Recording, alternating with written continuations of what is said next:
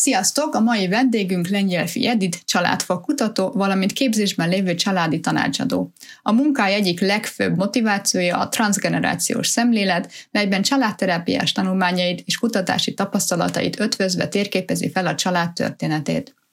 Ma arról fogunk beszélni, hogy hogyan zajlik és mik derülnek ki egy családfa kutatás során, mit lehet vele kezdeni, ha nem várt történetek kerülnek elő, és ha felmenőinkkel történt esetleges traumák milyen hatással lehetnek ránk, vagy a következő generációkra. Az intro után kezdünk. Szia! Én Márti vagyok Olaszországból. Pedig Luca Angliából, és mi ketten testvérek vagyunk. Ha minket hallgatsz, ez nem véletlen. Azt jelenti, hogy számodra is fontos hol, kivel élsz és mivel foglalkozol. Valószínűleg neked is vannak gyerekeid, külföldön élsz, vagy a terveid között szerepelnek. Minden adásban körbejárunk egy sokunkat érintő témát ketten, vagy egy meghívott vendéggel együtt a világ különböző részeiről, hogy téged inspiráljunk az utadon. Először is csak szeretném mondani, hogy ma csak én leszek a mikrofon egyik oldalán, mert Márti eh, személyes okokból nem tud részt venni, de reméljük attól még a podcast ugyanolyan élvezetes marad. Térjünk tehát vissza az adásra. Igaz, éveken keresztül versenyszférában dolgozott Edith, de kicsi kora óta szeret kutatni. A saját családjával kezdte, és amikor rájött, hogy mennyi eltitkolt történet van, és hogy ezek hogyan írták át az addig ismert családtörténetét, már-már megszállott lett. Hobbiként mindig is kutatott mások családfáját is, és a gyerekei megszületése után végleg elhagyta az eredeti foglalkozását, és családfa kutató lett. A kutatások során másoknál is talált olyan dolgokat, amit nehéz volt feldolgozni a hozzátartozóknak, és ekkor kezdett bele tanulmányaiba, hogy jobban megértse, mit lehet kezdeni ezekkel a hozott terhekkel. Szia Edith, köszöntünk a podcastunkban. Sziasztok! Gyerekként nyolc évig Dániában éltél anyukáddal, apukádat csak évente párszor iskolai szünetekben láttad. Ez milyen nyomot hagyott benned, és hogy apukáddal később tudtatok szorosabb kapcsolatot kialakítani, amikor már 12 évesen újra Magyarországra költöztél anyukáddal?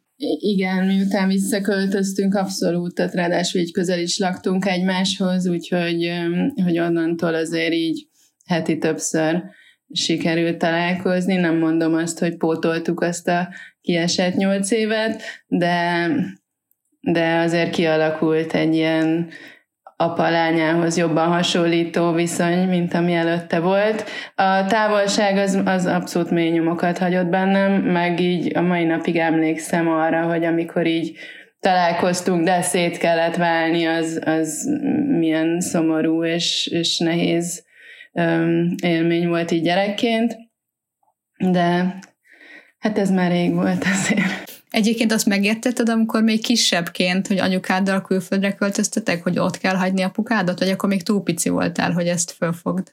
Nem, hát én akkor öt, öt, öt éves voltam. Annyira nem is emlékszem. Arra emlékszem, hogy beültünk a kocsiba, és elindultunk, és, és nagyon vége láthatatlan volt ez az út tehát ez egy 2000 nem tudom hány kilométer, soha életemben nem ültem annyit kocsiban, szóval, hogy, hogy erre emlékszem, de, de arra, hogy, hogy, hogy én mit gondoltam akkor, vagy hogy, hogy ezt felfogtam-e, hogy hogy lesz, én azt gondolom, hogy nem.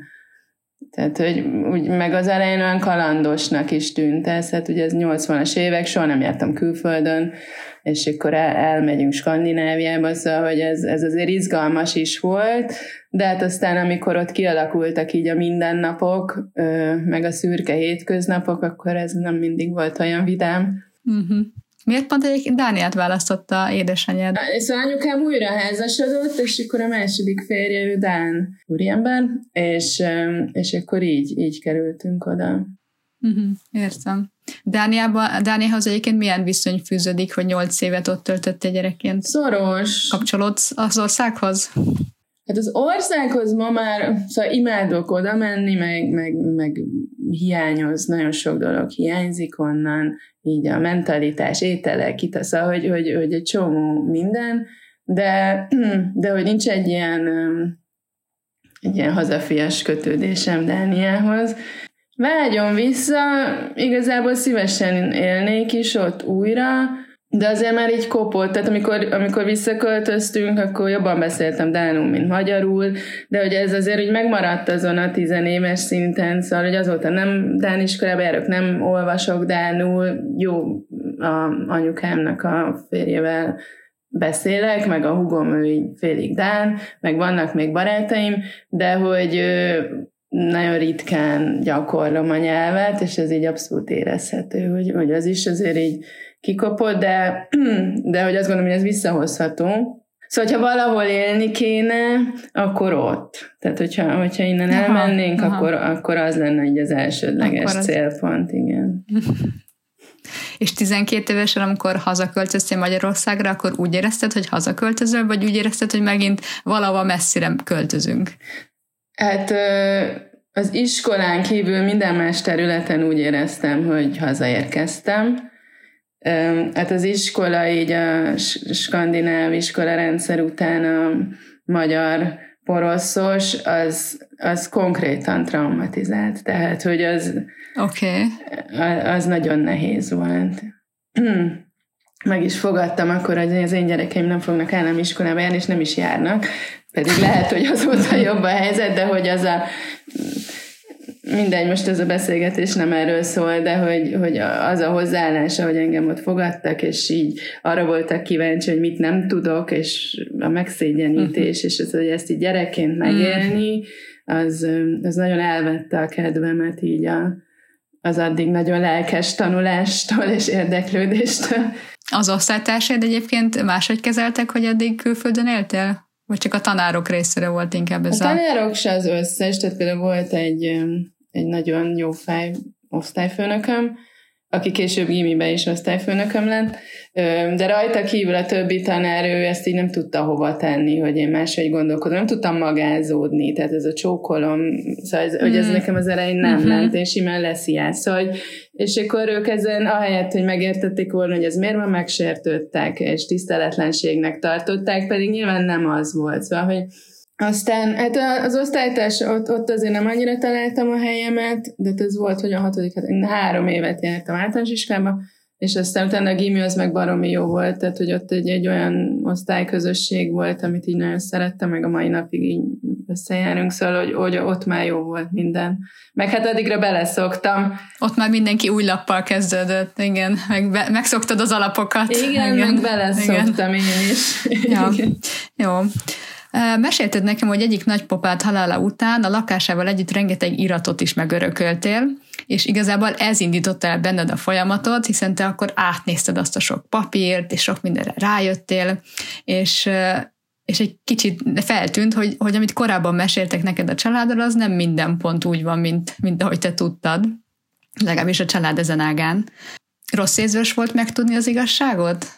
Nem, nem, ott egy, egy nagy kíváncsiság jelent meg. Igazából erről az ágról azért nem tudtunk, mert addig az volt a családi legendárium, hogy, hogy a nagypapám nagyon korán elveszítette a szüleit, ez igaz is, de hogy emiatt nem lehet tudni semmit az ő felmenőiről. Így a család többi ágáról azért így lehetett tudni ezt az, de hogy ez mindig egy ilyen titokzatosság, nagyon kevés fotó volt, sőt, gyakorlatilag semmi, meg hogy úgy nem igazán lehetett. Tudni, a nagypapám meg nem mesélt. Tehát, hogy a többi nagyszülőm tök sokat mesélt a, a gyerekkoráról, és a, a nagypapám meg úgy nem igazán, nagyon sokat mesélt, csak nem a gyerekkoráról, de hogy ez később állt össze, tehát hogy ezt gyerekként nyilván nem hiányoltam, hogy ő nem mesélt, csak ez így később állt össze, hogy, hogy nincsenek ott történetek, és, és hogy emiatt, hogy, hogy ő elveszítette a szüleit, meg állami gondozásban volt egy rövid ideig, aztán egy nagynéni nevelte, emiatt így nem igazán lehetett tudni semmit az ő családjáról. És, és amikor így megtaláltam ezeket az iratokat, igazából volt ott sok irat, de egy volt lényeges, még ez a régi típusú keményfedeles bordó személyigazolvány, ami, amiben még az apa neve is benne volt akkoriban, ugye ma már csak az édesanyja neve van benne, de benne volt, és az apjának más volt a vezeték neve. És akkor igazából innen indult el, hogy akkor itt volt egy névváltoztatás, akkor hogy is van ez, aztán később kiderült, hogy, hogy a dédanyám se azon a néven született, ez már a, a kutatásaim során, meg szóval, hogy, hogy, hogy, így egyre több ilyen először jelentéktelennek tűnő dolog, de egy a kirakósnak így a, elkezdtek megjelenni a darabjai, hát aztán az, hogy ez összeálljon, az nagyon sok idő volt, de hogy egyre több kirakós darab került elő, és hát és ez egyre kíváncsibbá tett, és, és hát akkor elkezdtem így, így minden ilyen napról részletnek utána menni, hogy ez hogy is volt. Meg hát aztán később elővettem a család többi ágát, hiszen minden, mindenhol van valami. És nem is feltétlenül azért, mert ezt titkolták, hanem egyszerűen nem, én azt gondolom, hogy ők nem, nem gondolták, hogy fontos ezekről beszélni, hogy, hogy, hogy volt mondjuk előző házasság, és hogy ez nem feltétlenül azért, mert ezt el akarták titkolni, de egyszerűen nem beszéltek róla, és, és ma már tudjuk, hogy, hogy azért ezek fontos dolgok, hogy mik történtek azelőtt. Egyébként ez az apukád vagy anyukád ágán történt? Anyukám. Azért kérdezem csak, hogy ő is részt vett ebbe a munkába, vagy ő nem akart részt venni benne? Nem tudom, hogy nem akart, szóval, hogy azért ő is, meg a nagyszülőim is hoztak egy ilyen hozzáállást, hogy jobban múltat nem bolygatni. És akkor anyukám úgy ha kértem valami papírt, hogy segítsen előtúrni, akkor segített, de hogy rajta egyáltalán nem láttam ezt a kíváncsiságot ami bennem volt. Aztán amikor itt találtam dolgokat, akkor hú, akkor azért ő, ő is így fel, felvonta a szemöldökét, meg, meg elkezdett érdeklődni, és ma már ma már azt mondja, hogy de kár, hogy a nagypapa ezt nem tudsz, hogy mindezt, amit megtaláltam, mert aztán kiderült, hogy voltak testvérei, akiket nem ismert, meg. Szóval nagyon sok mindent felgöngyölítettem, és, és akkor hát ma már, ma már az, az a hozzáállás, hogy, hogy milyen, milyen kár, hogy ezt ő nem, nem tudhatta, és milyen büszke lenne rám, és szóval hogy most már úgy, úgy ő is ezt befogadta, ezt a sok új, de hogy neki is, tehát ő is leért, nem tudom hány éves volt, akkor 50 évet, ugyanúgy, hogy ezeket nem tudta, szóval hogy azért neki is ez átírja a narratíváját. Szóval, hogy azért ezzel nehéz szembesülni, főleg, ha nem ő kezdeményezi. Igen, csak hogyha az éde, ő édesapja halt meg az ő papírét, tehát érdekes, hogy mégis te foglalkoztál, te nézted át a papírokat, és nem ő az, aki... Hát igen, ez, ez, de ez nem is, a, szóval ez nem, nem, ez nem egy ilyen hagyatéki papírátnézés volt, hanem az volt, hogy én már Szóval, hogy, hogy abban a lakásban az én bejáratos voltam korábban is, és akkor így egyre többet voltam ott, így szakadtam el otthonról, de hogy azok a bútorok még ott voltak. És, és ez igazából akkor, akkor kerültek ezek elő, amikor az volt, hogy na jó, akkor ez most már az én lakásom, és akkor felújítom, új, én szeretném a saját bútoraimat, és akkor kezdtem mm, így értem. felszámolni a fiókokat és a mindent, és akkor ott, ott, ott voltak ilyen kincsek. Nem is, szerintem anyukám nem is biztos, hogy tudta, hogy, hogy így mik vannak ott. Ez érdekes, hogy ki mit hagy maga mögött maga után, és hogy ki foglalkozik a hagyatékkal, és, és most egy kicsit előre tekintve, hogy eddig, vagy hát a régebbi időben papírok maradtak, most viszont már rengeteg online dolog is marad, és ugye kizárja le a Facebook fiókot az illetőnek, vagy akármilyen más online fiókokat, és azok mind megmaradnak, ugye, és ezekkel is nehéz foglalkozni, és erre még nincs is procedúra, hogy, eh, hogy göngyölíti ezt valaki fel. Hát nincs, sőt, ezt én szoktam is mondani, amikor így Szóval, most már azért nagyon sok dokumentumot, meg anyakönyvet ugye digitalizáltak, tehát gyakorlatilag otthon a fotelból hozzá lehet férni bármihez, és hogy száz évvel ezelőtti mondjuk halotti anyakönyvekhez, vagy házasságokhoz, hogy így hogy amikor így az van, hogy mondjuk nem tudunk egy előző házasságról, és akkor így ott van feketén-fehéren az anyakönyv, és akkor tényleg azt hitték, hogy ezt nem fogja megtudni senki, tök jó megúsztuk, és akkor itt ülünk 80-150 évvel később, és, és minden megvan, pedig azok papíralapúak voltak, na most akkor képzeld el, hogy a digitális információ, az, az hogy mindent fognak tudni rólunk, mindent. Tehát, hogy mit vásároltál a neten, tehát mindent. Szóval, hogy ez egy kicsit azért félelmetes is. De azért, ha van hozzáférés, ugye azt a jelszókat meg kell osztani azzal, tehát hogy a jelszókezelés még nincs igazán megoldva, hogy azt hogy hagyjuk hátra, és kinek, ki fogja kezelni az akkontunkat. Ez még egy érdekes kérdés. nincs rá megoldás. Igen, igen, egy kicsit félelmetes is. Ehhez képest mondjuk még mindig jobb, pont most olvastam tegnap egy cikket, nem tudom, te láttad, de hogy valaki a halálos ágyán mondta el a lányának, hogy igazából bankot rabolt, és új életet kezdett, áll, álnével, álszemélyével, és úgy, élte le, úgy élt le 50 évet új feleségével és a lányával, és a lányának mondta meg a halálos ágyán, hogy hát, hogy nekik abból van a pénzük, és, és soha senki nem jött rá. Amikor meghalt édesapja, akkor mondta el az édesanyjának, és akkor így e, utána elmondták mindenkinek. Az az érdekes, hogy nem, nem is gyanakodtak rá, és azt mondta, hogy pedig furcsa volt, hogy világéletében szakálla volt az apukájának, sose vágatta le, a sapkáját nyilvános helyen sose vette le, és soha nem akart külföldre utazni. Tehát ez a három... Nem olvastam. ez egy érdekes történet, de hogy a halálos ágyán már nem bírta, ott már elmondta a nagy titkot, tehát hogy addig bírta húzni. De hogy gondoljunk ki, hogy hány ilyen történet lehet, amit, amit nem osztanak el, nem osztanak meg a halálos ágyon se, vagy még nincs is lehetősége, mert hogy nem úgy történik a, az elmenés, mint hogy, hogy lehet, legyen lehetősége búcsúzni. Igen. Orvos Tóth Noémi kezdeményezésére jött létre egy transgenerációs trauma intézet, ahol te most családfok kutató workshopokat tartasz, dr. Price Éva Eszter, pszichiáter és pszichológus segítségével. Elmondod egy picit, hogy mi történik ezeken a workshopokon? Gondolom vannak praktikus dolgok, mint hogy mit kell kezdeni egy anyakönyvvel, vagy hol lehet adatoknak utána nézni. Foglalkoztok esetleg egyedi esettanulmányokkal, ha valaki hoz magával egy történetet, illetve hogy kitérnél arra, hogy miért tartott fontosnak, hogy pszichológus is jelen legyen egy ilyen workshopon? Persze, sok mindenbe beletrafáltál, de először is az intézetről még annyit mondanék, hogy ez azzal a célral jött létre, hogy így a társadalmi és egyéni traumák hatásait a következő generációkra egy minél szélesebb körbe ismerté tegye, és akkor a workshop is egy olyan gondolat mentén jött létre, hogy ugye a terápiás folyamatok során az első lépés mindig így a múltba való vissza, visszatekintés, és ilyenkor gyakran felmerül, meg elhangzik az a kérdés, hogy jó-jó, de hogy honnan tudjam, hogy a dédanyámmal mi történt, vagy a felmenőimnek mi volt a sorsa.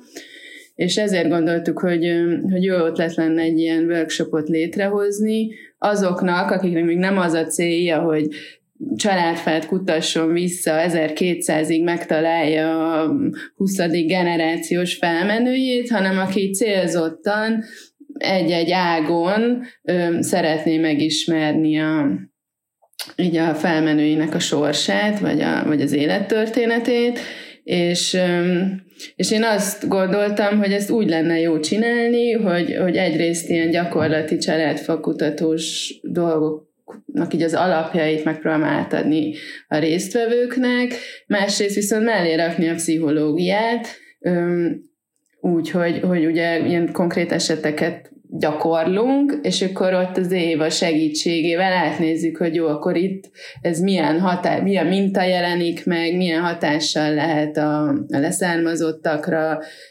beszélünk itt kollektív traumákról, ugye azért volt a két világháború, 56, tehát hogy, hogy, hogy nem csak egyéni traumák lehetnek, hanem így a társadalmi traumák hatása a következő generációkra, és, és ebben segít nekem Éva, hogy hogy itt megértsük ennek a lélektani, meg pszichés transgenerációs hátterét is.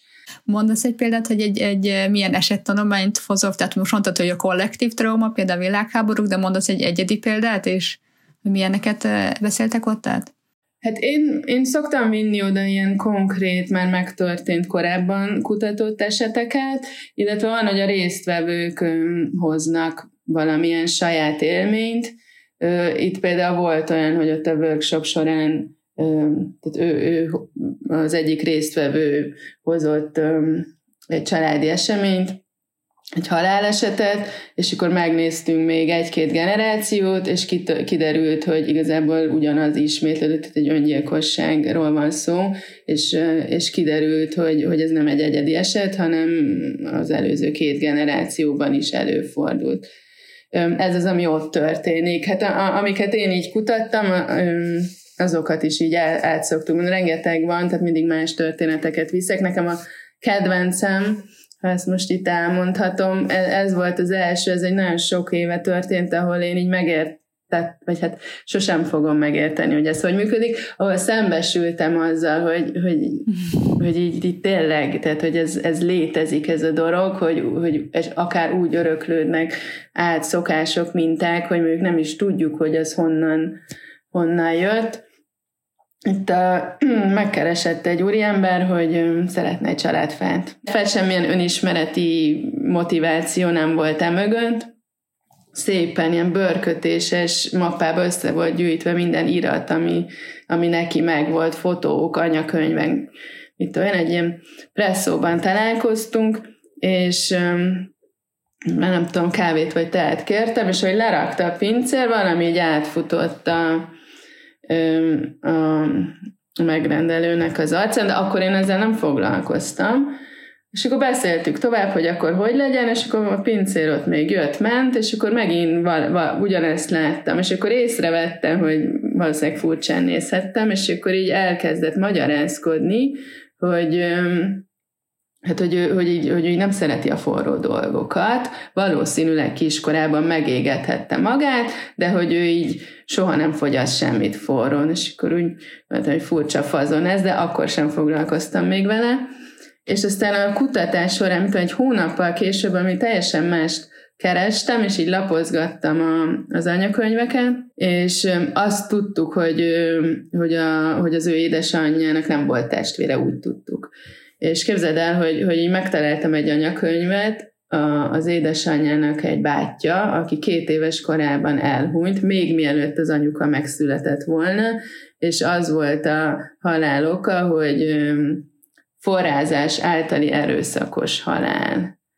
És hogy erről a testvérről nem tudott senki, tehát az anyuka később született meg, neki soha nem beszéltek róla, a nagyszülők már nem éltek, úgyhogy így nem volt kit megkérdezni, de hogy itt ugye ez úgy ment végig, hogy nem is tudtak az ember mhm. létez, uh-huh. vagy a kisgyerek létezéséről, meg hogy uh-huh. vele mi történt. Szóval, és hát ilyen, ilyen sztorik vannak, nagyon sok. Csak a nagymama, ugye, aki elveszítette egy gyereket, for, gondolom a második gyerekét már féltette nagyon minden forrótól, és ő meg az anyukája volt, aki már hozta magával csecsemő korában, hogy ő neki félni kell a forró dolgoktól, és ezt adta tovább a fiának. Igen, és akkor így uh-huh. nevelt, tehát hogy egyrészt vannak ezek a viselkedésbeli minták, nálunk is volt egy ilyen a családban, nekem a nagymamám a kedvenc hugát elveszítette, 20 éves volt, Kató volt a kedvenc huga, aki perforált vakbélgyulladásban hunyt el. És nagymamám nagyon félt attól, hogy vakbélgyulladás, tehát hogy bárkinek az lesz, és, és minden körúton laktak, és egy ilyen a körfolyosón ugráltatott fél lábon, mert hogy állítólag, ha vakbélgyulladása van, akkor nem tudsz fél lábon ugrálni, képzel, én is ugráltattam a gyerekeimet, okay. és aztán néhány éve megtaláltam Katónak a halotti anyakönyvét, és között kiderült, hogy illegális abortuszban hunyt el szegény. Okay. Csak ugye ez szégyen volt, tehát hogy ő feljött cselédnek Pestre, megesett, uh. valahogy ezt szerette volna megszüntetni, és sajnos nem sikerült. És én biztos vagyok benne, hogy a nagymamám is úgy tudta, hogy vakbélgyulladás, tehát neki is az lett mondva, csak hogy itt egy, ugye egy nem valós dolog miatt öröklődik tovább a minta, tehát hogy ez egy viselkedés minta, valószínűleg a forróval is ez lehetett, de ugye epigenetikusan, sejtszinten is öröklődnek ezek, ugye az epi meg genetikán felüli, és, és ezek a, a traumák, tehát hogy, hogy mondjuk egy holokausz, vagy nem tudom, gene, ott, ott egy olyan szinten megváltozik a stresszreakció, az utódokban, hogy, hogy az már egy ilyen, tehát az nem egy tanult dolog, hanem az tényleg sejtszinten bennük van, ahogy ők reagálnak stressz helyzetekre például. Szóval, hogy van a viselkedés, Igen. Ami, ami sok generáción tovább mert annélkül, hogy akár tudnánk az okát, vagy megkérdőjeleznénk, hogy mi, mi, miért is csináljuk ezt, hogy nem gondolunk bele, és, és, és van az epigenetikai öröklés. Igen. Ugye az epigenetika az arról szól, hogyha valaki nem olvasott még róla, hogy például patkány kísérletekkel próbálkoztak, hogy megtanítottak egy patkánynak, hogy az labirintusba hogy kell kimenni, ugye jutalmakkal, és utána az ő generációjának, tehát mondjuk a leszármazottainak már nem tanították meg, de mégis tudta, hogy hogy kell kimenni. És a patkány biztos nem tanította meg az utódját, hogy figyelj, ott majd jobbra fordulj, ott meg balra, és úgy menj tovább egyenesen, de mégis öröklődik a tudása. És ugye hát ez lehet jófajta, meg lehet rosszfajta trauma, ami berögzült, és nem tudjuk, hogy honnan jön, de mégis úgy viselkedünk, ahogy azt érezzük, hogy úgy kell csinálni, mert hogy valamilyen felmenőnknek azt kellett csinálnia. Az volt a túlélési mechanizmusa. Bizony. Nagyon érdekes. Igen. Um, ha jól tudom, egyébként neked is az a mondás, hogy kérdezz, amíg tudsz. Ugye ezt most beszéltük is egy picit az előbb, hogy érdemes addig kérdezni, amíg van kitő, mert utána nehezebb vissza uh, fejteni, hogy mi is történeted valójában. Ebben most picit Mártival mi is benne voltunk. Egy korábbi adásban beszéltünk is arról, hogy a szüleinkkel csináltunk egy-egy hangfelvételt, hogy beszéljenek egy kicsit magukról, meg a szüleikről, mert hogy ugyan megbeszéltük ezt sokszor, tehát meg sokszor elmesélték nekünk, de valahogy egy, azok úgy mindig elvesztek. Egy-egy foszlány megmaradt történet, de hogy mindig kérdeztünk vissza, de várj, az hogy volt, ez mi volt, hogy volt, hogy legyen ennek valamilyen valami, hogy meglegyen, hogy később is tudjunk kérdezni, ha mástól, nem legalább a hangfájtól. És Édesanyánk ezt nagyon jól megcsinálta, mindent lerögzített, de apukánkat nagyon nehéz volt rávenni, hogy üljön le egy diktafon elé és meséljen. Mondtuk, hogy de ülj le a testvéreddel, van egy huga, hogy együtt meséljétek el a gyerekkorotokat, de őt is nagyon nehéz volt rávenni, de ő neki ez nem fog menni, nagyon szeretné megcsinálni, mert látja, hogy jó, meg van értelme, de nem tudja, hogy inkább küldjünk neki kérdéseket. Úgyhogy elkezdtünk neki heti egy kérdést küldeni, és ez, ezt már könnyebb volt kezelnie, hogy heti egyszer válaszol egy kérdésre. És az elején ilyen könnyebb kérdéseket tettünk föl, hogy mit szerettél gyerekként, vagy milyen volt a gyerekkorod. Aztán persze belementünk már a részletekbe is, hogy milyen volt apukáddal a kapcsolatod, vagy hogy milyen volt, amikor friss apukává váltál velünk kapcsolatban, meg ilyesmi. És ezt sok mindenkinek meséltem azóta, és mindenkinek nagyon tetszett, és el akarták kezdeni mások is ezt csinálni, és akkor kitaláltam, hogy jó, hát akkor csinálok erre egy felületet, egy platformot, úgyhogy hát most már létezik, és lehet regisztrálni rá, és heti egyszer kap mindenki egy kérdést, vagy te, vagy a szüleidet regisztrálod ő, és a végén az 52 kérdésből egy év múlva lesz egy könyv, amit készhez kapsz, amit megőrizhetsz, amit ö, ajándékba adhatsz, ami az unokáknak is ott lesz, sőt az unokák unokái is visszaolvashatják, hogy a déd nagymamájuk, nagypapájuk mit szeretett, nem szeretett, mi volt az életmottója, vagy stb. Egyébként, ha az valakit érdekel, akkor ez egy kis reklám helye, ez az életettörténete.hu oldalon lehet megtalálni és regisztrálni rá. Ez, ez, ez nagyon jó ötlet. Az, hogyha valaki szeretne mesélni, az, már tök jó. Én, én sok olyat hallok, ahol így, így főleg így a nagyszülői generáció így nem szívesen mes, mesél, tehát hogy, hogy ő ezt valahova eltemette az ő gyerekkorát, főleg, hogyha az nem volt annyira vidám.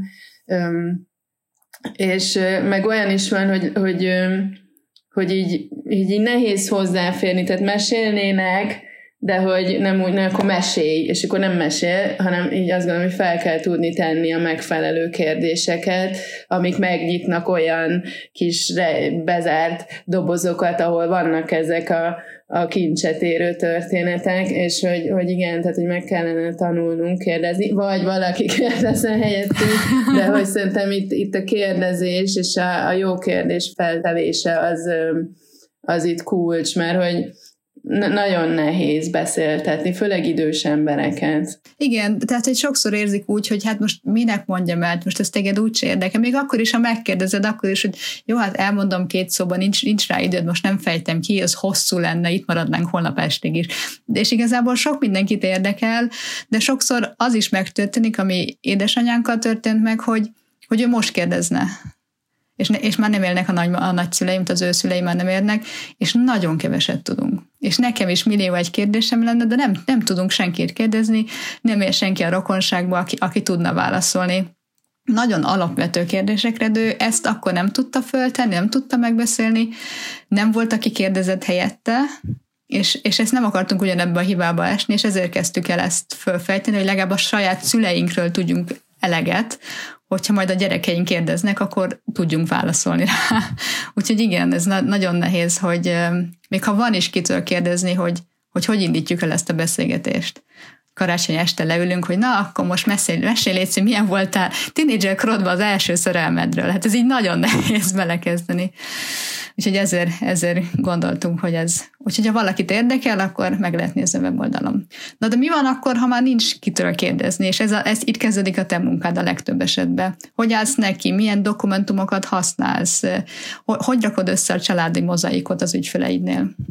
Hát ugye valamennyi kiinduló adatra mindenképp szükség van, tehát hogy el tudjunk indulni, tehát a nagyszülők nevére, hol laktak, dátumokra, hogyha ezt sem tudják, akkor tudok abban segíteni, hogy hogy lehet kikérni hivatalos úton, mint egyenesági leszármazott azokat az anyakönyveket, iratokat, amikből az az információ megszerezhető, amivel én már el tudok indulni, mert ugye az adatvédelmi törvény bizonyos évekig védi az anyakönyveket is. Ugye az anyakönyvek az elsődleges forrásai egy családfakutatásnak mindig, ezen kívül nagyon sok más forrás is lehet, de hogy, hogy ez, ez a hivatalos irat, amire, amire lehet támaszkodni, ez mindenkinek van, tehát hogy gyászjelentése nem mindenkinek van, de hogy anyakönyvei mindenkinek vannak, hogy, hogy ezeket hogy lehet így a hivatalos helyekről kikérni, ezeket egyenesági leszármazottak beszerezhetik, tehát ebben, hogyha nincs semmi, akkor akkor ebben, ebben segítek, és akkor együtt eljutunk odáig, hogy meglegyen az a mennyiségű kiinduló adat, ahonnan én már hozzáférek a, az iratokhoz, és akkor tudom a további generációkat kutatni.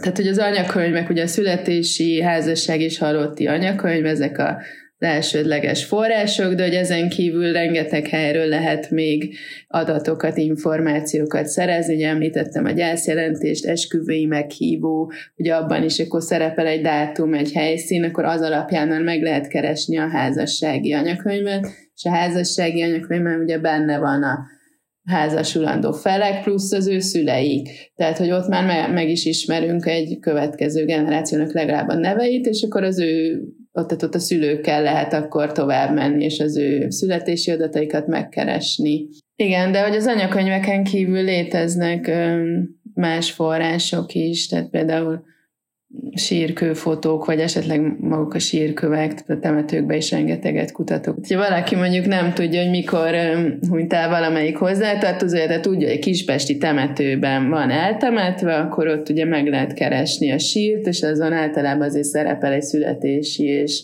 halálozási év legalább, de van, hogy a pontos dátum is, vannak korabeli újságcikkek, amik között lehet kutatni, akár ha valakiről van valamilyen hír, de hogy anyakönyvi hírekben, és hát is a családi legendárium, meg a család birtokában lévő fotók, képeslapok, levelek, szerelmes levelek, emlékiratok, igazolványok, szóval, hogy rengeteg forrás állhat a rendelkezésünkre, de mondom, ha esetleg nincsen semmi, akkor pedig tudok abban segíteni, hogy, hogy ezeket megszerezzük. Hát és az anyakönyvekből így a száraz adatokon kívül, mert ugye dátum, név, helyszín, egyéb információk is megtudhatók, mondjuk foglalkozás, hol laktak, elvált volt, vagy özvegy, vagy hajadon, vagy törvénytelen gyermek, hogy ez azt jelenti, hogy a szülei nem voltak házasok, a halotti anyakönyvekből kiderül az elhalálozás oka, hogy ez betegség volt, esetleg valamilyen nem természetes halál,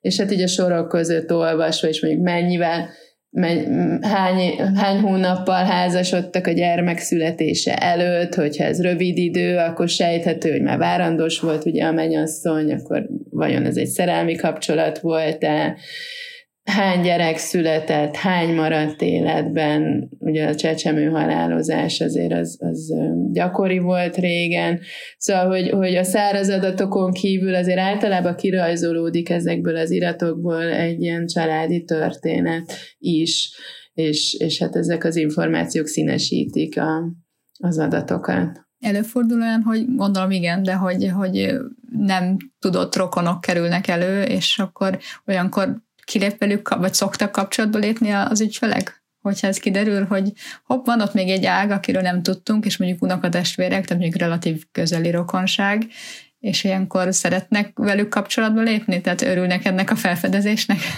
Igen, ennek szoktak örülni, vannak olyan dolgok, aminek nem örülnek, amikor kiderül, de hogy a rokonoknak szoktak, illetve volt olyan megkeresés is, ahol kifejezetten, tehát hogy tudta, hogy a Manci néninek még volt egy fia, és hogy akkor nézzük már meg, hogy ő éle még, vagy esetleg neki van-e gyermeke, vagy leszármazottja, akivel föl lehet venni a kapcsolatot, szóval ilyenek is vannak kik, akik leginkább megkeresnek, mik az igények. Tehát akkor van ilyen igény, hogy valaki egy, egy elveszett rokoni ágat keres, mik a, mik a motivációk? Hát nagyon vegyes, amikor, amikor én elkezdtem ezzel tizenéve foglalkozni, akkor még inkább az a fajta megkeresés volt túlsúlyban, hogy egy ilyen hagyományos kutatást szerettek volna menjünk vissza, ameddig csak lehet, lehetőleg találjunk valami nemesi szállat, kutyabőr, címet, és akkoriban azért még nehezebb is volt, hát és ott abszolút a papír alap el kellett utazni egy-egy dátumért, akár sok száz kilométert, hogy az anyakönyvet ott helyben, a plébánián megtaláljuk. Tehát ma már ez sokkal gyorsabb, tehát három, van, hogy három kattintás. És aztán ugye az idővel egy, egyre több lett az olyan megkeresés, akik valamilyen önismereti folyamatban voltak, vagy a pszichológusok javaslatára akartak egy-egy ágat felgöngyölíteni, vagy tényleg így személyes indítatásból. Már, már azt mondom, hogy ez van túlsúlyban, hogy, hogy nagyon sok az ilyen megkeresés, de ezen kívül vannak olyanok, hogy állampolgárságot szeretne valaki, tehát főleg így Brexit óta EU-s útlevélre van szüksége, tudja, hogy a nagymama Magyarországon született, és akkor ugye az a szabály, hogyha te bizonyítod, hogy, hogy van egy magyar felmenőd, aki itt született, akkor ez az egész procedúra egyszerűsödik, és sokkal könnyebb megszerezni az állampolgárságot, de ugyanígy nem csak magyar, izraeli állampolgárságot ugye az kaphat, akinek anyai ágon van zsidó um, női felmenője, tehát hogy, hogy ilyen megkeresés is van, akkor névváltoztatás, tehát hogyha most az a szabály, hogyha te meg szeretnéd változtatni a nev- vezetéknevedet, és valamilyen idegen hangzású vezetéknevet választottál, akkor az csak akkor lehet, hogyha, hogyha igazolod, hogy valamelyik felmenődet úgy hívták.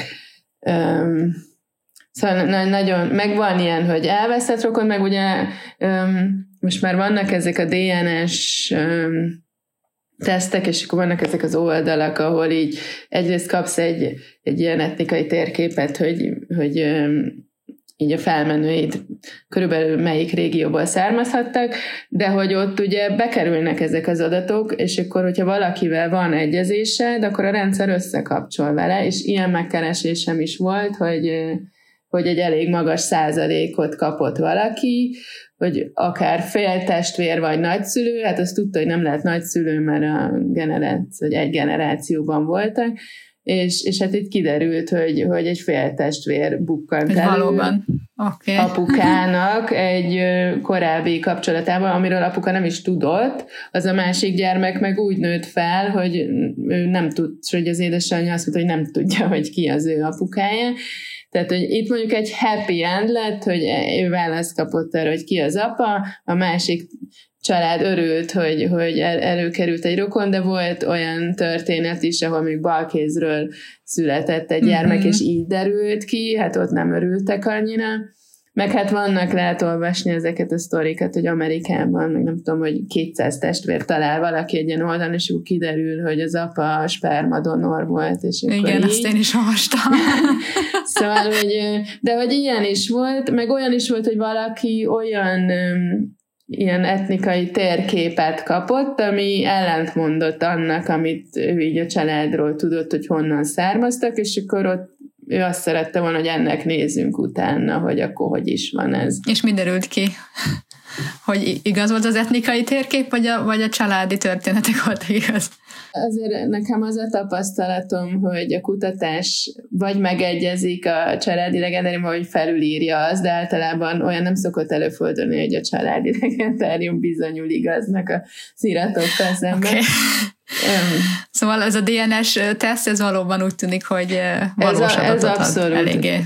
Hát, uh-huh. Most nyilván az, hogy honnan származott, ez egy sok mintából tevődik össze itt a, a, a válasz, de egy ilyen iránymutatót. Tehát, hogy arra jó, hogy nagyjából tudjuk, hogy ha valami egyezés van, hogy azzal, azzal érdemes foglalkozni. Azért nem kell készpénznek venni, hogy most 10%-ig nem tudom, argentinok vagyunk, vagy 1%-ig, hanem a nagy, a nagy számokat kell nézni.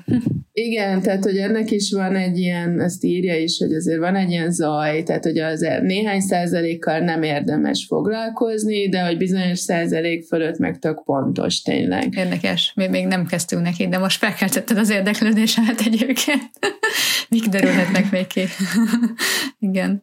És mi történik olyankor, hogyha egy olyan szálat találsz, vagy olyan fejleményt a múltba, mondjuk valamilyen eltitkolt eseményről, vagy vagy valami szomorú eseményről, amit nem tudtak, vagy nem akartak tudni, és fölfeded nekik, tudsz segíteni nekik a feldolgozásban, mit mondasz nekik, hova forduljanak, mit csináljanak ezzel az új információval. Ugye ez olyankor nehéz, amikor valaki nem azért keres meg, hogy én most itt felfedjek mindenféle titkokat, hanem ő tényleg a címet szeretné, és a nemesi származást igazolni, és akkor kiderül akár az, hogy ez csak névrokonság, és nincs is, vagy kiderül esetleg valami titokra fény derül, az nehéz. Tehát, hogy hogy lehet ezt úgy elmondani, hogy igazából ő nem azzal bízott meg, hogy én ezt megkeressem, hanem ez egy mhm. mellékterméke a kutatásnak.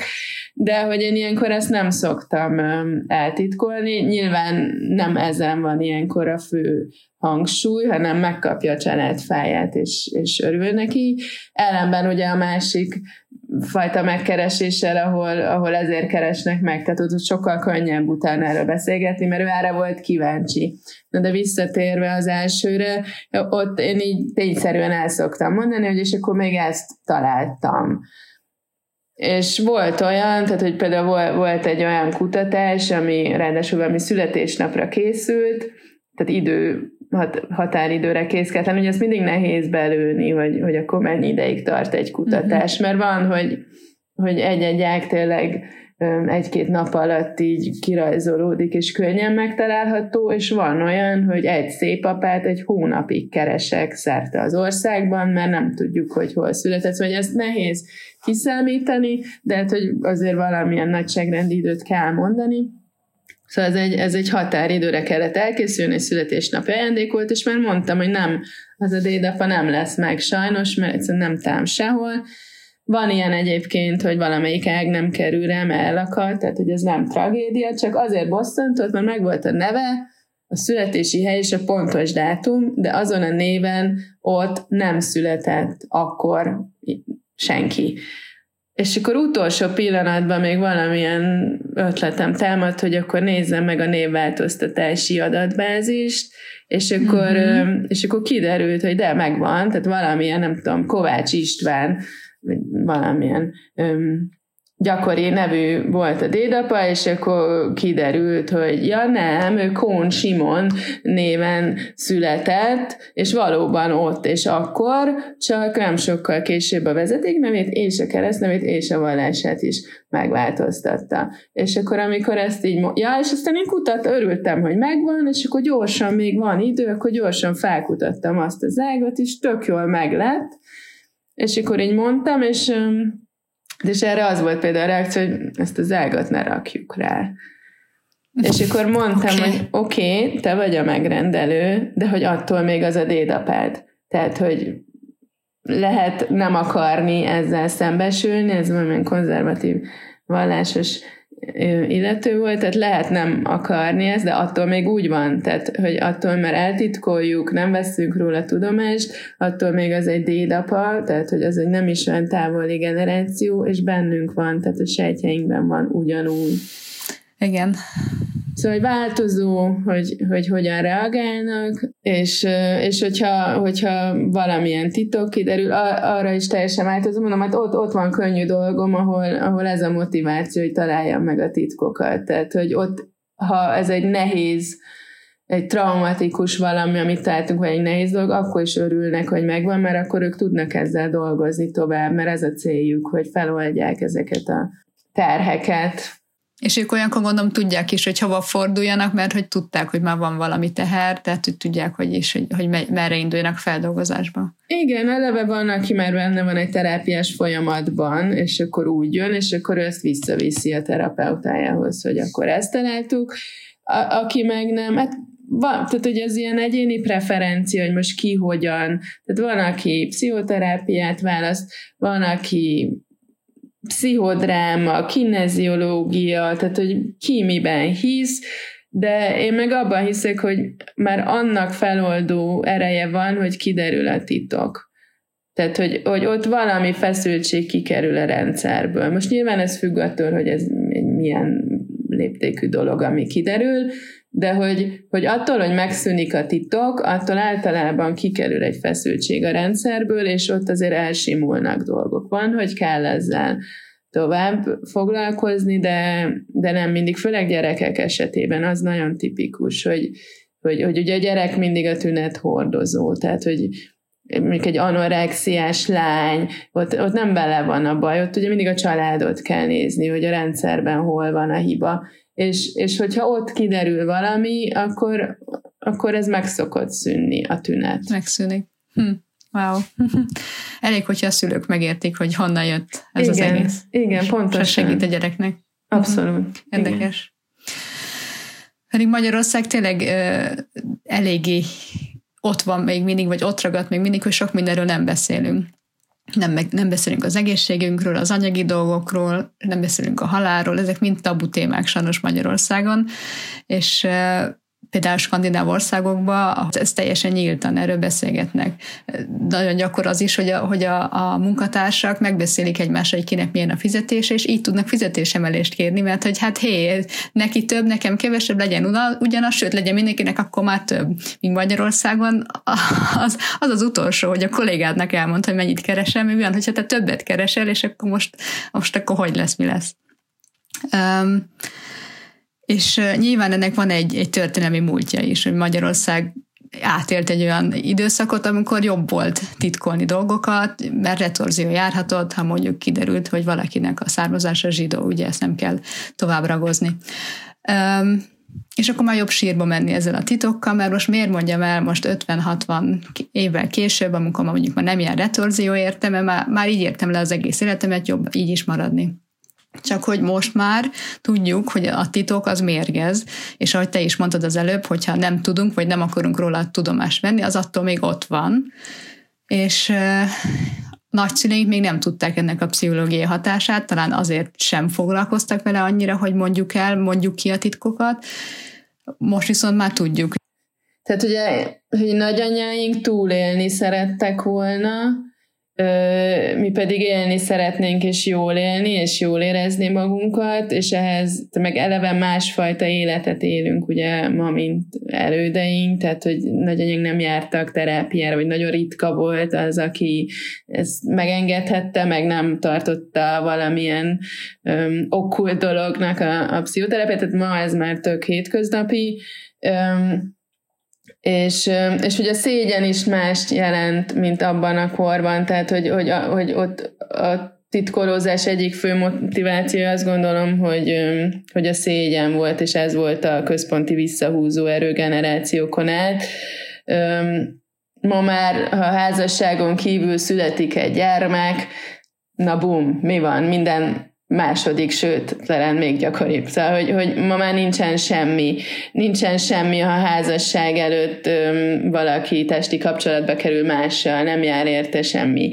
És akkor még sorolhatnám, tehát, hogy nagyon sok minden van, ami ma már máshogy van, és, és, és pont ezeket a dolgokat titkolták el, tehát, hogy a terhességet, a házasságon kívüli gyermeket, ugye ne, szerelmeséket nem engedtek összeházasodni, mert meg volt, hogy ki lesz a férje, és stb. Most nagyon, nagyon sok oka, vagy nagyon sok ilyen történet van, és és hogy azért ma már máshogy élünk, tehát hogy, hogy ez is kikerült, meg ugye félelemből is hazudtak, azért ma már bár ez manapság most megint egy kérdés, de hogy, hogy valakinek a származása miatt nem kell rettegésben élni, legalábbis vannak olyan helyei a világnak, ahol nem kell szerencsére, és és mellette meg ott van az a tudásunk, ugye, hogy, hogy, hogy a titok az mérgez, izolál, um, egy, egy széthúzó elő családon belül, tehát, hogy, hogy, hogy az mindenképp egy, egy növeli a távolságot, és csökkenti a bizalmat, és azt gondolom, hogy, hogy, hogy, hogy ezt a gyerekek is például érzik, tehát, hogy lehet-e kérdezni a szülőtől, tehát amikor befeszül egy szülő a kérd, valamilyen kérdésre, akkor onnantól arról soha többet nem kérdez ez a gyerek.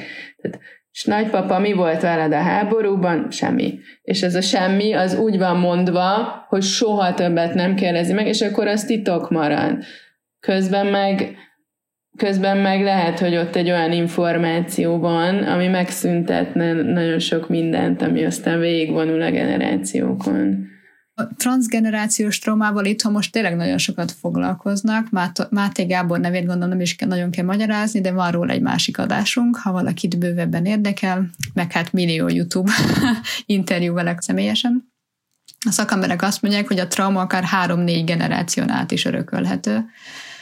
Például lehet, hogy valaki minden ok nélkül nagyon fél a víztől, és ha megtudja, hogy volt egy rokon, aki vízbe fulladt, akkor lehet egy irány, amire el tud indulni, és akkor esetleg megkeresed téged, mint egy családfa kutatás, hogy nézz utána, hogy volt-e valaki, akinek valamilyen vízzel kapcsolatos traumája történt. Ilyen eset egyébként pont, pont volt, pont ez a nem, víz, nem félt a víztől, hanem ilyen um, pszichoszomatikus tünetei voltak, hogy stressz helyzetben fullad és ott aztán kiderült, hmm, hogy volt okay. egy ilyen déd vagy ükszülői generációban egy kútba, kútba uh-huh. fulladás. Mm.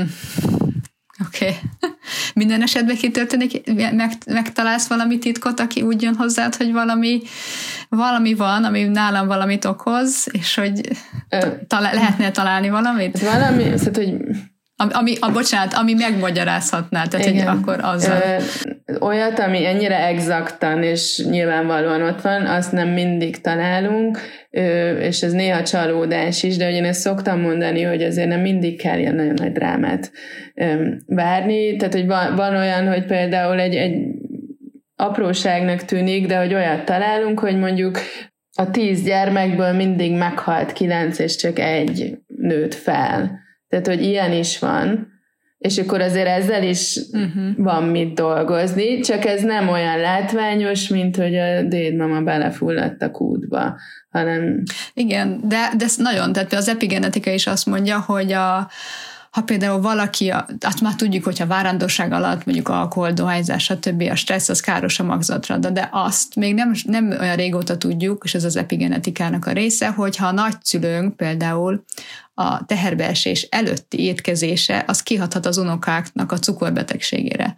Csináltak egy olyan vizsgálatot, hogy megnézték, hogy milyen volt az éhínséges időszakban lévők leszármazottjai, meg a bőséges időszakban, és az éhínséges időszakban lévő leszármazottainak kisebb az esély, hogy cukorbetegek legyenek mert hogy ott nem volt túlevés. Ezt nem hallottam. Ezt most olvastam az epigenetikával. Tehát, hogy, és ugyanígy a, a sok minden történhetett még a magzat fogantatása előtt, és mondjuk a három-négy generációra visszavesszük, akkor ez rengeteg ö, opció, hogy hol történhetett valami, ami ránk visszahat. Ami egy kicsit már, egy, hogyha egy belegondolunk, egy kicsit szorongó is a gondolat, hogy úristen, mennyi minden történhetett velünk, és ezt, ezt mind végig kéne vinni. Hát meg akkor mondok számokat. Okay. Tehát, hogyha ha csak hat, most mondtad, hogy hány, mondjuk hat generációt nézzünk, van, hogy kevesebbet, az 150 év, és az azt jelenti, hogy 126 felmenőnek a döntései, a sorsa, a sikerei, a kudarcai, a traumái, az örömei, az mind mindben 126. Igen, az rengeteg. Mi minden történhet, ez rengeteg, igen. igen. igen megint picit visszakapcsolódok a saját termékemhez, a weboldalhoz, hogy pszichológiai oldalakon is olvastam, hogy az olyan kis történetek, mint például, hogy nagypapa elmeséli az ebédnő asztalnál, hogy ő minden nagyon sósan szeret, vagy hogy ő utálja a paradicsomot. És ez, ez egy semmilyen történet, ugye? De később, amikor a gyerek kicsit nagyobb lesz, már érti, és ő is utálja a paradicsomot, akkor nem érzi úgy, hogy, hogy ő a, a furcsa ember a világon, aki mondjuk nem is paradicsom, mert mondjuk azt lehet, hogy sokan nem szeretik, de mondjuk azt, hogy a csokit, a csokit utálja. És nem ő lesz a földön kívül, hogy úristen, utálom a csokit, hanem hogy ja, tudom, a nagypapám is. És akkor már van, van hova rakni az egész, egész dolgot. Hát meg ugye ez nagyon fontos, ugye, hogy így a család, hogy, hogy, hogy kapcsolódjunk a családhoz, tehát hogy azért is öm, nehéz szembenézni, most nem ilyen csoki szintű dolgokkal, de hogy, hogy, hogy ennél nehezebbekkel, mert hogy, hogy közben meg ugye nagyon szeretnénk kapcsolódni, Igen. és hogyha, Igen. hogyha mi rájövünk, hogy, a, hogy nem is úgy van az a családi legendárium, és esetleg mindent átír a, a megszerzett tudás, és már nem tudunk kapcsolódni, az meg egy ilyen pánikszerű öm, érzést fog kelteni, mert hogy az meg ugye biológiai, vagy ez, biológiai magyarázatok vannak, hogy ha, ha nincs családom, akkor nem élek túl, akkor meg fog halni. Igen. Tehát, hogy itt van ebben egy ilyen kettősség is, hogy hogy, hogy, hogy kell, kell az, hogy kell kapcsolódni. Igen, igen, igen. Igen. Igen, és nekünk is tök érdekes, hogy ezekkel a kérdéseket, amit kiküldtünk apukámnak, meg anyukámmal is megcsináltuk akkor már, hiába, hogy ő megcsinálta a diktafonos, mert ez másfajta kérdések, hogy tök egyszerű kérdésekből, ami ki lett küldve, utána egy tök érdekes beszélgetés is kialakul, arra épülve, ami alapból nem biztos, hogy előjött volna. Jó, nyilván mi messze is élünk egymástól, ők Magyarországon, mi Angliában, de hogy, hogy akkor sem biztos, hogyha minden hétvégén találkoztunk volna, ez előjött volna ez a téma, csak úgy a hétköznap. És ezek ilyen kis kapcsolódási pontok, amit, ami úgy, úgy elraktározódik bennünk, és úgy leül, és úgy, és úgy benne van, és, és a gyerekeknél ezt is mondja a pszichológia, hogy az ad egy nagyon erős magabiztosságot, ha tudjuk, hogy honnan származunk. És nem az, hogy most Magyarországról, hanem hogy kik a felmenőink, és ők milyenek, és hogy viselkednek, és miért ilyenek, és miért olyanok. Hát meg ugye az identitás, tehát hogy, hogy az, az nagyon fontos, és akkor az nehéz, hogyha ez valamiért megbillen, mert mondjuk kiderül valami, hogy nem is onnan származunk, vagy kiderül egy örökbefogadás, az nehéz olyankor, amit, hogyha így, így az addig identitásban valamilyen zavar lesz aki szeretne egy picit a családjának utána nézni, akár önismereti célzattal, akár azért, mert szeretne egy családfát felrajzolni, az nyugodtan keresse Edited, akár a weboldalán, ami felmenők.hu, vagy a Facebook oldalán, ami ugyancsak felmenők néven megtalálható a Facebookon, linkeket lejjebb megtaláljátok a leírásba, az keresse nyugodtan Editet. Edit, miben tudsz pontosan segíteni, aki megkeres téged?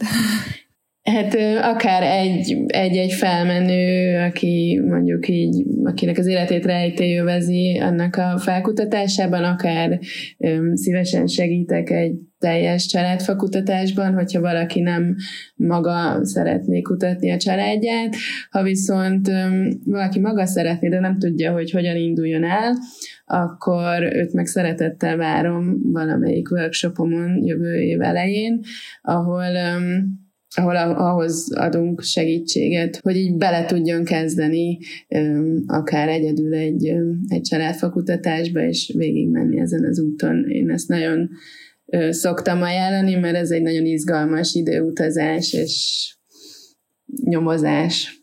Szerintem nagyon, nagyon jól hangzik, nagyon izgalmas. Én csak azért nem kereslek meg, mert nekünk a családfánkat már apukám fölkutatta, és nekünk visszamenőleg hát megvan jó pár generációkon áll át, be is van rakva egy online platformra a Genire. Ez nagyon nagy szerencse. Úgyhogy az, az nekünk megvan. Ha valaki egy ilyen önismereti úton halad, mint amit említett is Edith, hogy sokan úgy keresik meg, szerintem ez ez rendkívül nagy lépés tehet a, a, az önmagával való megértésben. Ha meg valaki tényleg egy, egy szeretné tudni, hogy a családfát kirajzolva látni, annak is iszonyat nagy lehetőség, hogy megteheti, hogy utána nézhet már, ennyi adat alapján vissza lehet kutatni, és hogyha egyedül nem megy, elakadsz, akkor keresd Editet és segít. Engem nagyon érdekel ez az egész téma, nem véletlenül ezért is indítottam el a saját weboldalamat is, az életettörténete.hu-t, ahol megörökítheted a saját családi történeteidet, amik már megvan, amik megvannak, amit nem kell kutatni, de ha valaki kutat és utána beírja, akkor még nagyobb könyvet lehet belőle készíteni. Köszönöm szépen a beszélgetést, nagyon érdekes volt. Köszönöm szépen én is. Sziasztok! Sziasztok! Ha van új téma, ország vagy vendégötleted, akkor örömmel fogadjuk a mamák külföldön kukacgmail.com címünkön, illetve szponzori megkereséseket is ide várunk. Leginkább úgy tudsz támogatni minket, ha megosztod az epizódot másokkal, akiket érdekelhet, értékelsz minket és kommentelsz. Iratkozz fel a YouTube csatornánkra is, kövess minket Instagramon, és csatlakozz a Mamák Külföldön Facebook csoportunkba, ahol az új epizódokról megosztjuk egymással a gondolatainkat.